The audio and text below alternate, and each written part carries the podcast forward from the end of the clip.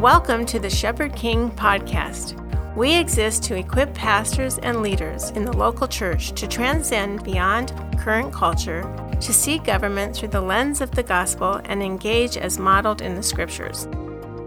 I am Leo Lazzarini. And I'm Greg Baker. Welcome to the Shepherd King podcast. As you know, we are going through our series called Who is Our King Today? And to do that, we are describing the six powers of the king. Our last episode, we talked about the lawmaker. And in this episode, we will be talking about the CEO, another power of the king. Greg, to start our time, who is the CEO? Well, as we discussed in previous episode, we broke this down. The CEO uh, is part of what we call the executive branch now in the United States of America if you lived in the United Kingdom, Canada, or really most nations of the world, the parliament has a cabinet. The prime minister serves as the head of this cabinet. In our states, it'd be our governor would be the head of this executive branch, the CEO, or in the federal level, it's the president of the United States. And like major companies that are broken into multiple departments, every state, the United States of America, they're all broken in departments. So here in Iowa, where you and I live, our state has 36 state departments. And that's going to be your average number around the country. That's great. And Greg, what does the CEO do in government, exercising that power of the king? They're the administrator. They're so you think about the the legislature, they're the ones passing the laws. Think of them as a governing board of the company. Mm-hmm. They're going to really set the parameters. They're going to build the fence around the pen mm-hmm. and what you can do. But after that, someone needs to do it. And in a company, you have a team. You hire a CEO, you have a team that carries out the work of the company. The executive branch carries out that work, and the CEO oversees it. Mm-hmm. And we know the larger the company gets, there's more layers. Government is a gigantic company. Right. And historically in the Bible, this is all done by one person. One person would wear the hat of all these things, and they weren't as separate as they are today. If there was a hiccup in the CEO part, well, since you're the king, you can just change the law. Mm-hmm. So historically, and, and, still in a number of governments in the world, it's not as compartmentalized. But for those of us who live in republics, we really compartmentalize executing judgment, executing just the work, but then also passing laws. Mm. And a good example in the scriptures, we have to do in the Bible is you have to really search through and ask, what is this king using in this moment? Is the king acting as a commander of armies? Is the king passing a law? Is he executing a judgment or is he just running the state? And you take a look at Samuel, 2 Samuel 8:15, says King David reigned over all of Israel, administering, look at that word administering, justice and righteousness for all his people. David was an administrator. And is the administration side that you really depend on really close advisors the king had close advisors. He had cabinet leaders like we have today. And the president of the United States very much depends on his cabinet. And the governor very much depends on their cabinet, their deputy secretaries. They depend on that team. That, that's great, Greg. Uh, Greg, as you're describing who is the CEO or what the CEO does, why is that job important for us people? It's a great question, Leo. The executive branch is a fascinating place. We pay a lot of attention to our presidents, our governors, our prime ministers, but actually not that often as CEO. More in a head of state role, we pay attention to them. That's that's for another conversation. But most of your day to day life is impacted by government leaders you'll never meet that are part of the executive branch. Mm-hmm. So, the President of the United States, if the government is not functioning well under their leadership, Americans do not get Social Security checks mm-hmm. every month. The interstate system doesn't get plowed during the snowstorm. Roads don't get replaced. Potholes don't get patched. Day to day life experience with government is from the executive branch.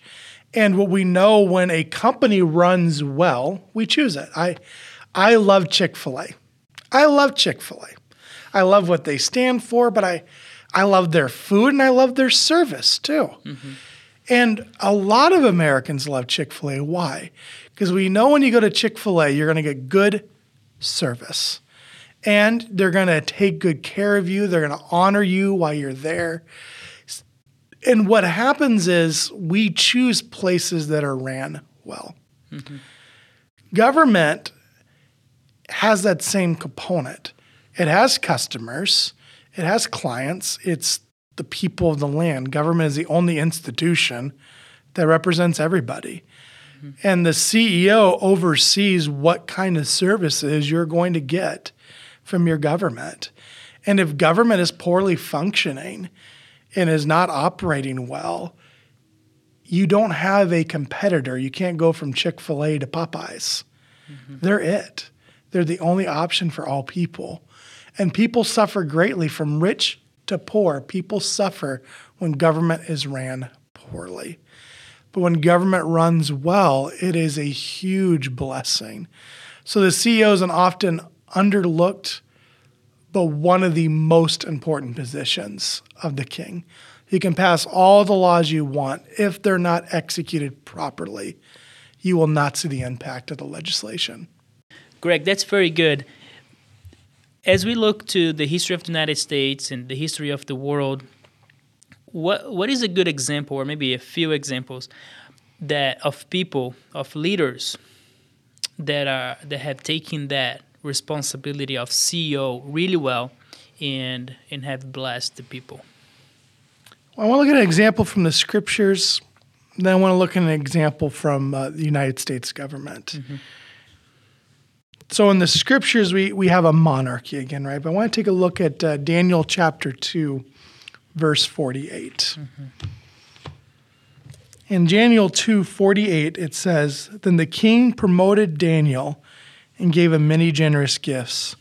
He made him ruler over the entire province of Babylon and chief governor over all the wise men of Babylon.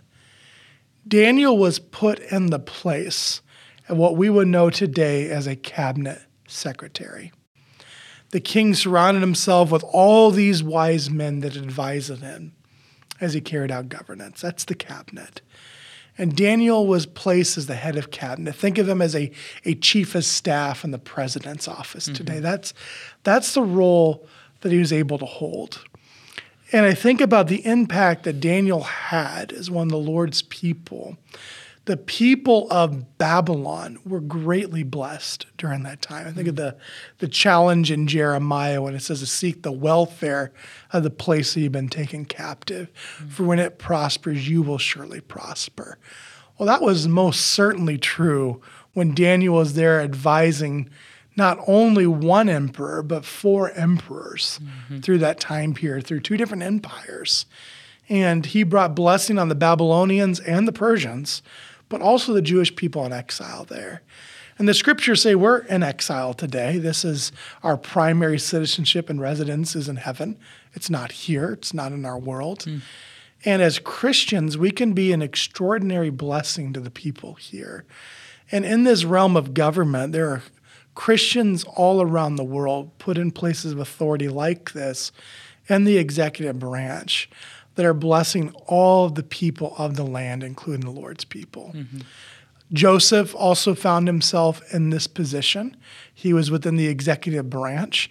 He was carrying out the work of actually implementing the program that we would call a food pantry today mm-hmm. on a massive scale. And think of the blessing he was to all the Egyptian people, including the Hebrews. And I'm reminded of Proverbs 11 14. Proverbs 11:14 says, "For a lack of guidance a nation falls, but victory is won through many advisors." Hmm. And a good king, a good monarch historically surrounded themselves by wise people who were smarter than they were. And they were and they not only surrounded themselves with them, they listened to their counsel. Mm-hmm. And today in our government, what we want to look for, especially in selecting the CEO of the nation, whoever that is in your country, are they a person that has the habits in their lives now of seeking counsel from wise people? Because mm-hmm. anyone just seeks counsel. We can seek counsel from those who are going to affirm what we want, mm-hmm. but it's not going to be good counsel. Do you have the habit of seeking wise counsel for people that have a track record of good things? Is that who you're surrounding yourself with? And if they're not surrounding themselves with that now, they're not going to do it later. Mm-hmm. And that's the people we want. And the person that's most famous for this in U.S. history is Abraham Lincoln. There's a, a book out there now written called Team of Rivals that talks about this. President Lincoln became president at perhaps the most challenging time in U.S. history. The nation split in two. During his presidency, it was encompassed in a war. There's a great moral collision going on in the nation. Is slavery okay? Is slavery not okay? Mm. It was dividing families. People would be one side of the nation fighting for the Confederacy, while same family member be fighting for the North. Even divided Abraham Lincoln's own family. Mary Todd's Lincoln's, his in-laws were Confederates. They're pro-Confederacy. Wow.